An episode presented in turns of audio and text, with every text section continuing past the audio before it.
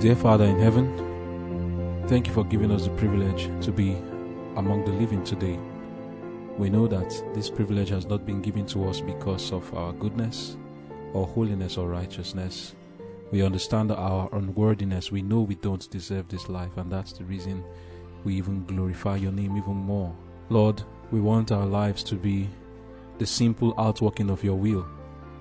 We want our life to be a praise and glory to your name. We are sinful humans and we have no power of our own selves to do this, and without you, we can do nothing. Therefore, we seek your face this day, that you will bless us as we go through the words of our devotion, that the words we will hear shall be inspired from heaven. Please put your words in my mouth as I speak, that blessings may flow to your children as they listen. And I pray, Lord, that you also grant all of us of your Spirit, that we may have power and grace to put into practice all that we will learn, that these lessons may help us on our journey. Amen. Conflict and Courage, March 30. Hands toward heaven. I will, therefore, that men pray everywhere, lifting up holy hands without wrath and doubting. 1 Timothy chapter 2 verse 8. Exodus chapter 17 verse 8 to 12. Then came Amalek and fought with Israel in Rephidim. And Moses said unto Joshua, Choose us out men, and go out, fight with Amalek. Tomorrow, and I will stand on the top of the hill with the rod of God in mine hand. So Joshua did as Moses said unto him, and fought with Amalek. And Moses, Aaron, and Hur went up to the top of the hill. And it came to pass, when Moses held up his hand, that Israel prevailed, and when he let down his hand, Amalek prevailed. But Moses' hands were heavy, and they took a stone and put it under him, and he sat thereon.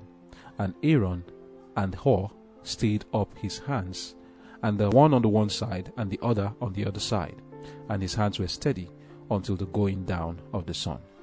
Exodus chapter 17, verse 8 to 12.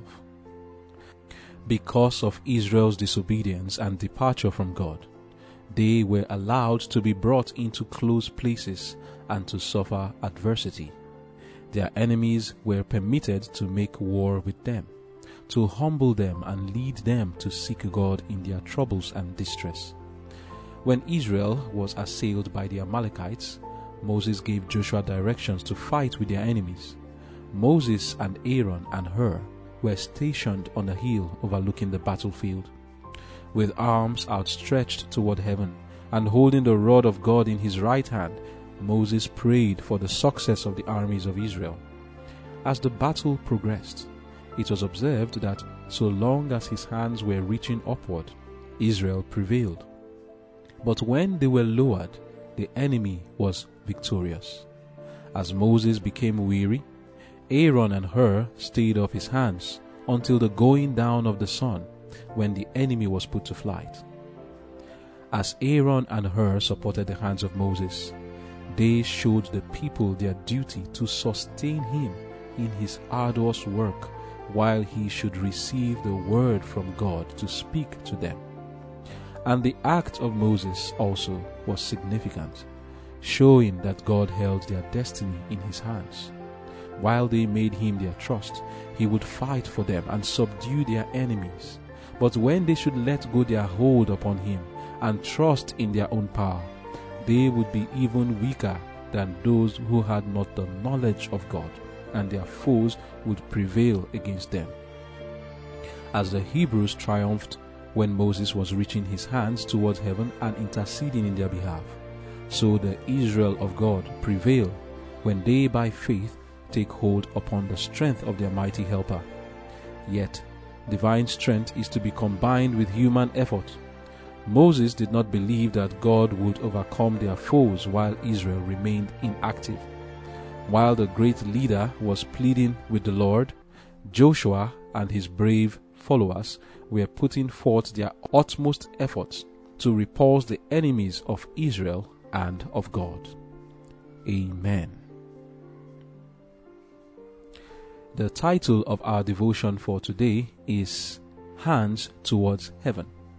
As we saw, just prior to this battle with the Amalekites, the children of Israel were distracted by their complaining and murmuring.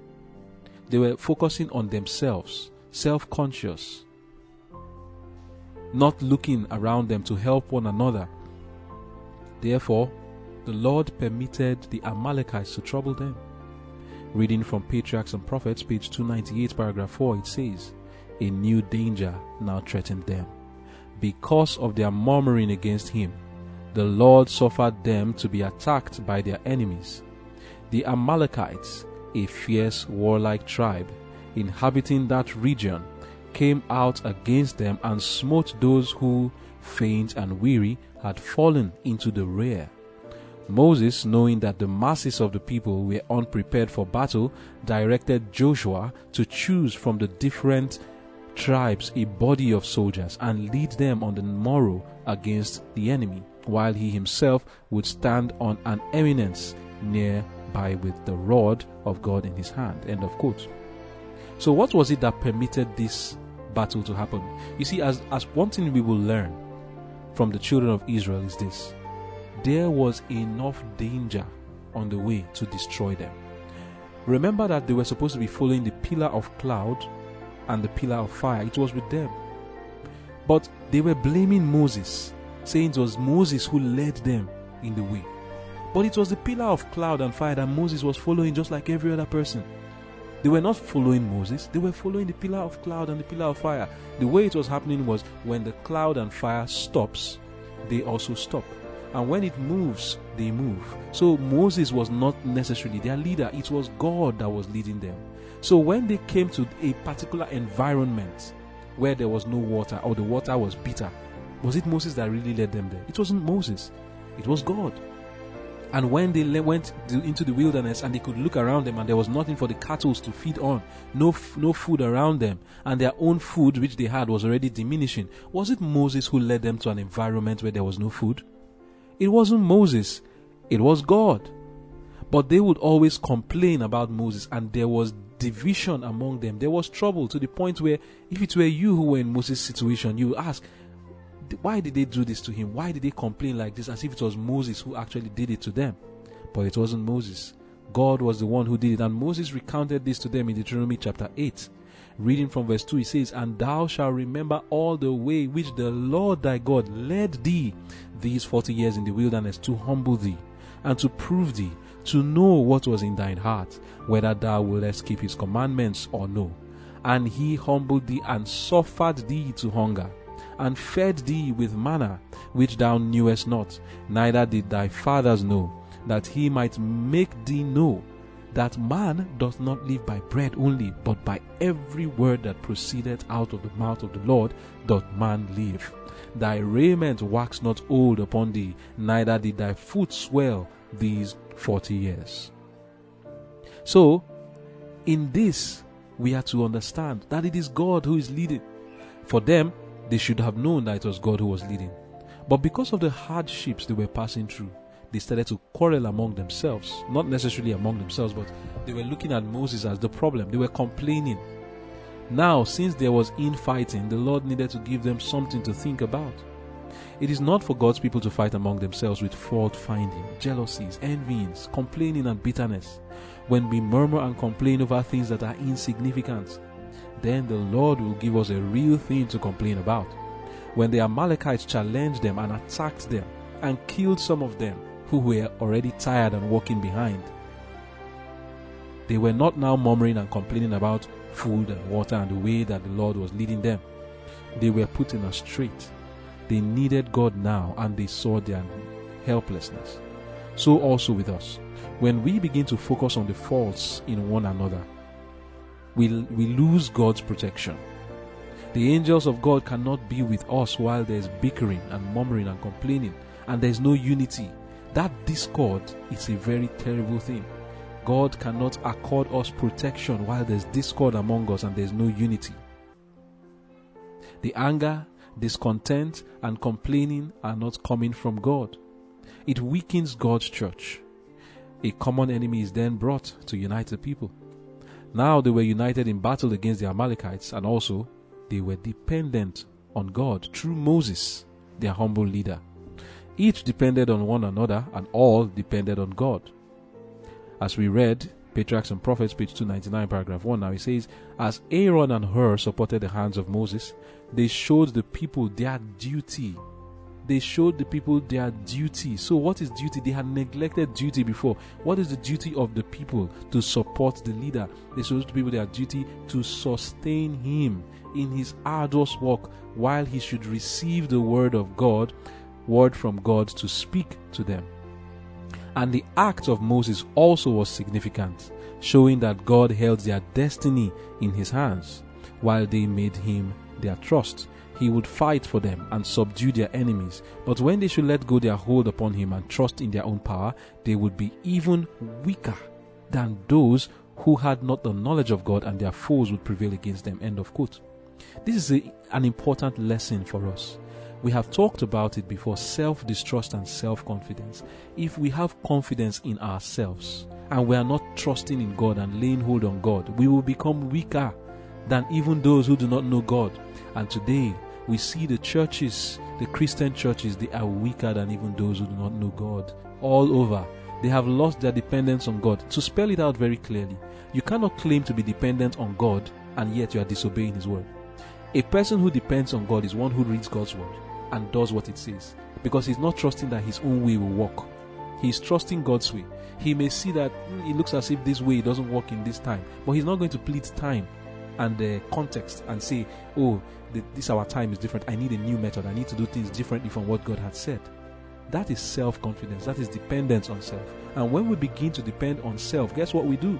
We start to do other methods and bring in the things that are in the world into the church, and we become even weaker than the world around us. Look at the churches today. In this vast majority, it has lost its power.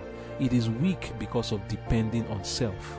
They are depending on the education they receive from the world. Today, it is the lawyers and the so doctors of the world who don't even know their Bibles, many of them. They are the ones that are given positions in the church and made to lead, not because of the ordination they have gotten from God, but because of the qualification they have gotten from the world. Therefore, a lot of things are brought into the church that are from the world, depending on man's own intelligence, depending on man's ways. Losing dependence on God, the church has become weak as water. We are to learn to depend on God.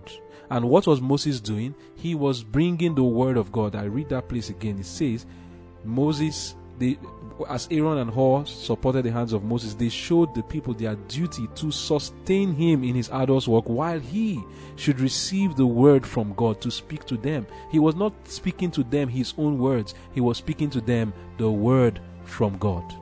And Aaron and Hur, they were to sustain Moses. How are they going to sustain Moses? To help him out, that the word he was speaking, they will ensure that it is done, and also help him out in various other ways, in this case, holding up his hands. They were all dependent on other on each other.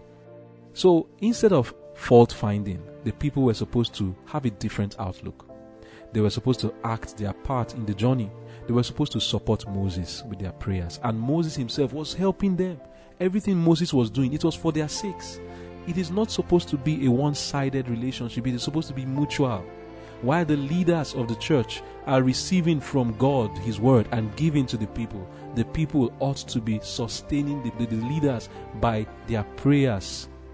They were supposed to act their part, support Moses with their prayers and other things they could help to support him with. They allowed themselves to see it as Moses' work. They didn't own the journey for themselves. They looked at it as Moses is taking us somewhere, not God is taking us somewhere, not I am going somewhere with the Lord. It was not a personal thing for them. To them, it was Moses' thing. And when they looked at it that way, they treated it as Moses' business and not their own business. So whenever they saw any failure, quickly they treated it as Moses' failure and not their failure, demanding solutions from Moses. We need to understand that our journey to the to the kingdom of God is one that we should have a direct relationship with God. We are not supposed to see it as their thing. We're rather supposed to see it as my own journey. And that's why in 1 Timothy 2, verse 8, we are told, I will therefore that men pray everywhere, lifting up holy hands without wrath and doubting. the labor of a true minister is really great. There are false ministers today. Take that, everyone should understand. Jesus said there will be false prophets, and you know them by their fruits. How do you know them? They don't follow the word of God. They are not even trying to help to bring people into the knowledge of the truth. All they care about is their pocket to deceive people. So I'm not referring to such people now as I read. Here in Letters and Manuscript, Volume 3, if you look at Letter 3, 1877, paragraph 4, it says, The Christian minister whose heart, not just any Christian minister, but the Christian minister whose heart is given to this calling, labors harder than the farmer, the merchant, or the mechanic. He has far greater care and heavier responsibilities.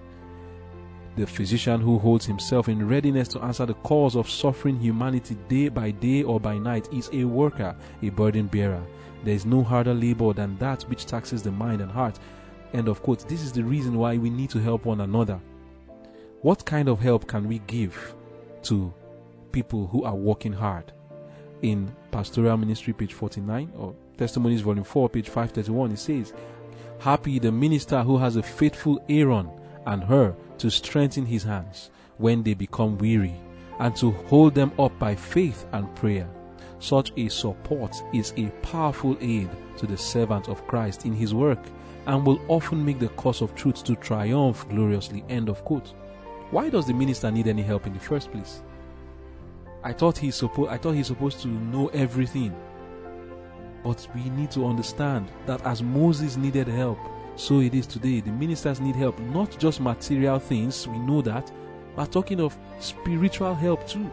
They also have their troubles to fight. They also have their own persecutions they are facing. They have their own trials that they go through. And listen to what I read here now. It says in Review and Herald, July 24, 1883. It says, Groups should be praying for their minister. Let those who love the Lord and His truth unite by twos and threes to seek places of retirement and pray for God's blessings upon the minister who can hardly find time to pray because he is constantly engaged attending to so many requests, sitting in councils, answering inquiries, giving advice, writing important letters. Let the fervent, effectual prayer of the righteous ascend to God, that the word spoken may be a message of truth to reach the hearts of the hearers, and that souls may thereby be won to Christ. End of quote. This is what Aaron and Hur's duty is, and it's our duty today. Who is the minister? Every one of us are supposed to be ministers. But yes, there are some people who God has called out to do certain works for Him, whether in churches or ministries. There are people like that and are doing a great work. But many, instead of pointing out these people and singling them out for special prayers, instead they go into fault finding, they go into bickering, envying, and jealousy, and it, it, it, it, it makes the church not to be in unity and not being in unity, the church becomes weak. It becomes weak. And the other thing too is the self, the dependence on self, the dependence on man. Now, I will not take it away from the minister too, that while the people are praying for the minister, he they are doing their part. So he is also to do his part faithfully. Because many ministers today are leading people astray by not doing their work faithfully. Moses did his part faithfully, and the people are to learn do your part. And what was Moses' part? Receive the word from the Lord, not from his head, from the Lord. There are many ministers today who are receiving the word from their head. They read the word of God, they will not follow that one, they will say their own thing. I have heard ministers on TV tell people masturbation is not a sin. I have heard ministers tell people clearly that they are not to follow the commandments of God. Where is that word coming from? Are you receiving it from the Lord? Are you doing your duty as a minister to say such things? Verily, you are not doing your duty. You are not receiving the word from the Lord. And the prayers, you really need prayers actually. People need to pray for such ministers. And if the people are praying for them and that minister is still not doing his job, then he is to be he is to be seen as a false prophet and people are to run away from him like a rat out of a sinking ship run for their life from such ministers who are not receiving the word from God but are receiving it from some other source. Where else can they be receiving such messages telling us that we need not follow the commandments of God? Telling us that it doesn't matter whether you are a faithful, obedient person or not. Telling us that some commandments are relevant and others are not. Telling us lies about the state of the dead telling people that it doesn't matter whether they are polygamist or not, that polygamy is not a sin. Where did you receive that from? Where did such a minister receive such word from? He's not doing his own part. And the church will not be strong when you have such a minister. Moses was not that kind of minister. He was receiving the word from God. And after he's doing his part, the Aaron and Hur, which are people who are supposed to be close to the minister, praying for him, supporting him, they also sustained the word that he preached. And then there were the other members who were fighting. That is there, Joshua led them. They were all dependent on each other. If Joshua was not fighting, what of what good is Moses' hand that is raised up? And if Moses' hand was not raised up, what of what good is Joshua's fight?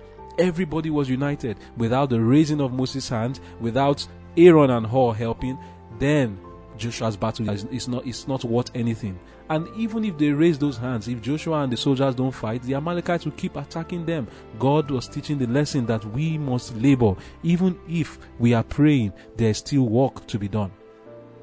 Prayer is not everything. We must do the work that the Lord has given to us. And then and again, another way to help the minister, reading from Pastoral Ministry, page 50, paragraph 1. It says a minister's problems can sometimes be dealt, best dealt with in a small group. He was willing to go, talking about the minister now, he says this minister was willing to go into the congregation at once and confess his sins to everybody and his backsliding from God. He was advised that this was not wisdom and would not result in glorifying God, but would give our enemies occasion to cast reflections upon the whole ministry it is Satan's object to ensnare men who handle sacred things. Take note, who is the one ensnaring ministers to do to sin? Satan is the one doing it. That he may lead them to do things that will bring the ministry down on a level with common things, so that sinners may be furnished with an excuse for their own impenitence and sin. When the words and the deportment of the minister are not after the after the Christ's example, but are in imitation of the words and ways of the great deceiver, our enemies have occasion to blaspheme. That is the Amalekites now. We decided that it would meet the approval of God for a few, 30 or 40, who had heard the testimony given me of God to be present and hear his acknowledgement of the reproof given and hear his confession. End of quote. So, that is one way we can help the minister by not publishing his sin. Because if a minister sins and you publish it for everybody to hear, of what good have you done to the kingdom of God? Are not every other person is people are people not sinning all around you? Why don't you publish theirs? Why then is it the minister of God that you want to publish his own? Are you doing the work of God or the work of Satan when you do that? Verily, you are working for Satan, no other person. When you go around whispering and gossiping and dropping this and dropping that, and then somebody will say, Oh, this is what the minister did. And it affects the person's mind. And because of that prejudice is aroused. And they will not listen to anything that that minister has to say anymore. What have you done? Have you not smitten the people of god? Is that not what the amalekites did? Let us read about the amalekites of today. The Amalekites, what were they? In Patriarchs and Prophets, page 300, paragraph 1, it says, The Amalekites were not ignorant of God's character or of his sovereignty, but Instead of fearing before him, they had set themselves to defy his power. The wonders wrought by Moses before the Egyptians were made a subject of mockery by the people of Amalek, and the fears of surrounding nations were ridiculed. Let me stop. I'll keep reading later. This I just read now represents those who will look at the people of God doing the right thing or the minister of God, and instead of acknowledging that this is the power of God here in this message, they mock the message, they ridicule the message, so that others who had heard it, that were aroused to feel a sense of reverence for God, and their hearts were quickened to respond to the Holy Spirit, their fears are now taken down. That is what Amalek is. Are you an Amalekite? Are you one of those who are doing this kind of work? The Lord is calling us to repentance today, all of us whether we are like the people who are the ministers and not preaching the word of God, or we are the people who love to gossip the minister and yet instead of praying for him, or those who are supposed to sustain the minister and yet you are not sustaining him, instead you join in the gossip. God is calling all of us to repentance today. Which one have you been part of? The Lord says, I will forgive you.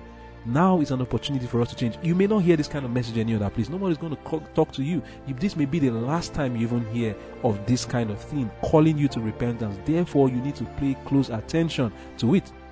Continuing the reading, it says concerning the Amalekites, they had taken an oath by their gods that they would destroy the Hebrews, so that not one should escape, and they boasted that Israel's God would be powerless to resist them. They had not been injured or threatened by the Israelites. Their assault was wholly unprovoked. It was to manifest their hatred and defiance of God that they sought to destroy his people. The Amalekites had long been high handed sinners, and their crimes had cried to God for vengeance. Yet, his mercy had still called them to repentance. But when the men of Amalek fell upon the wearied and defenseless ranks of Israel, they sealed their nation's doom. Take that again. When the men of Amalek fell upon the wearied and defenseless ranks of Israel, they sealed their nation's doom. Hmm. The care of God is over the weakest of his children. No act of cruelty or oppression towards them is unmarked by heaven. Over all who love and fear him, his hand extends as a shield. Let men beware that they smite not that hand, for it wields the sword of justice. End of quote. Are you sealing your doom by attacking the ministers of God who are pushing the word of God faithfully. I'm not talking of any kind of minister here, so be careful. Don't think I'm referring to false prophets here who will not preach the word of God faithfully. I mean those who will faithfully preach the word of God and tell you your sins and call it by its right name and point it out to you, calling you to repentance. Are you smiting them? What happened to the Amalekites when they smote them? They sealed their nation's doom. And the Lord said concerning the Amalekites in the book of Exodus 17, verse 14 to 16. The Lord said unto Moses, Write this for a memorial in a book, and rehearse it in the ears of Joshua, for I will utterly put out the remembrance of Amalek from under heaven. And Moses built an altar and called the name of it Jehovah Nissi. For he said, Because the Lord had sworn that the Lord will have war with Amalek from generation to generation. Hmm. What are you bringing upon yourself? Be careful who you go against. Jeremiah was a faithful preacher of the word of God. And when he preached faithfully, what did they do to him? Let me read it. Jeremiah chapter 18, reading from verse 15, he says, Because my people had forgotten me, they have burned incense to vanity, and they have caused them to stumble in their ways from the ancient paths to walk in paths in a way not cast up, to make their land desolate and a perpetual hissing. Everyone that passeth thereby shall be astonished and wag his head. This Jeremiah now talking to the people, he said, God said to them, I will scatter them as with an east wind before the enemy. I will show them the back and not the face in the day of their calamity. Now, how did the people respond to this message and many other messages that Jeremiah had given them faithfully from the word of God? Hear their response. Jeremiah 18, verse 18. Then said they, Come, let us devise devices against Jeremiah, for the law shall not perish from the priest, nor counsel from the wise, nor the word from the prophet. Come, and let us smite him with the tongue, and let us not give heed to any of his words. Give heed to me, O Lord, and hearken to the voice of them that contend with me. You see, these people who said this thing, let us smite Jeremiah people need to be careful what they do. Let us smite Jeremiah. How? With our tongue. And there are people who are Amalekites today who are seeing God's people faithfully preaching His word, and instead of breaking on the word, the word of God and their hearts yielding to Him, instead they go and say, Come, let us devise devices against Him. Many pastors have been set up, set up to sin, and then the people publish it so that they can glory over God's people. That kind of behavior is the same thing that the Amalekites did. What was his response? He says, From generation to generation, I will have war with Amalek. The Lord may be saying to you too, I will have war with you because of what you did. You were an accomplice in setting that minister up, and you were part of those who spread the evil that you that they made that you heard that he did because you were glorying in it. And the Lord will say, Because you went unprovoked to attack my people, I will have war with you from generation to generation. And Jeremiah prayed and said, Give heed to me, O Lord, and hearken to the voice of them that contend with me. Shall evil be recompensed for good? For they have digged a pit for my soul. Remember that I stood before thee to speak good for them, and to turn away thy wrath from them. Therefore, deliver up their, their children to the famine, and pour out their blood by the force of the sword, and let their wives be bereaved of their children and be widows, and let their men be put to death. Let their young men be slain by the sword in battle. Let a cry be heard from their houses when thou shalt bring a troop suddenly upon them. For they have digged the pit to take me, and hid the snares for my feet. Yet, Lord, thou knowest all their counsel against me to slay me. Forgive not their iniquity, neither blot out their sin from thy sight but let them be overthrown before thee. Deal thus with them in the time of thine anger. One will wonder why is Jeremiah saying this? He was speaking under inspiration. What he wrote here is not necessarily his own feelings towards them, but under the inspiration of the Holy Spirit, he wrote exactly what the Lord will do to those who, under the faithful preaching of the word of God, instead of them to yield their hearts to him, they turn against the minister like the Amalekites, smiting the people of God unprovoked we should be careful not to be like the Amalekites. Rather, we should respond like Aaron and Hur, holding up the prophet's hands. And when you see that this is a person who is doing the work of God, it is not for you to go and hunt evil or concerning the person. Like we read, many ministers don't even have time to pray for themselves. And I can relate. And that is why they need the prayers of others to support them because they are very busy doing so many things. So they need the prayers of others to support them. And for the ministers, I strongly would say, because of the kind of responsibility laid upon the ministers, it is not for any minister to be to be idle. It is not for any minister to give the people words that are not from God. Moses was receiving the word from God. This word he gave was to be sustained by, by Aaron and Hur. Ministers, please do not give your own word. Receive the word from God and give it as it is. Call sin by his right name. Help the people. Just as Jeremiah was doing, he was helping the people. He was speaking well for them to God. And it is not for the people to turn against him. The church needs to be united in truth, not just united in in in anything they want to unite unite by sewing uniforms and thinking that by wearing the same uniform we are all united. It's not uniform that makes people united. It is having the same belief in one accord, practicing the truth as it is in Jesus. Everybody needs to see Jesus for themselves and follow Jesus. And as far as everybody individually is following Jesus, eventually you find out that all are united. May the Lord help us. Have you smitten? Now is the time to repent. Have you been murmuring and complaining and causing disunity among God's people? Now is a time to repent. Perhaps as a minister you have fallen into sin, or you were not receiving the word from the Lord and you were not giving the right words that should be sustained. Now is the time to repent. Were you supposed to be sustaining the word of God like Aaron and Hur and you were not doing it? God is calling each and every one of us now to review ourselves and come in line and be united so that He can give us the victory. Let us pray.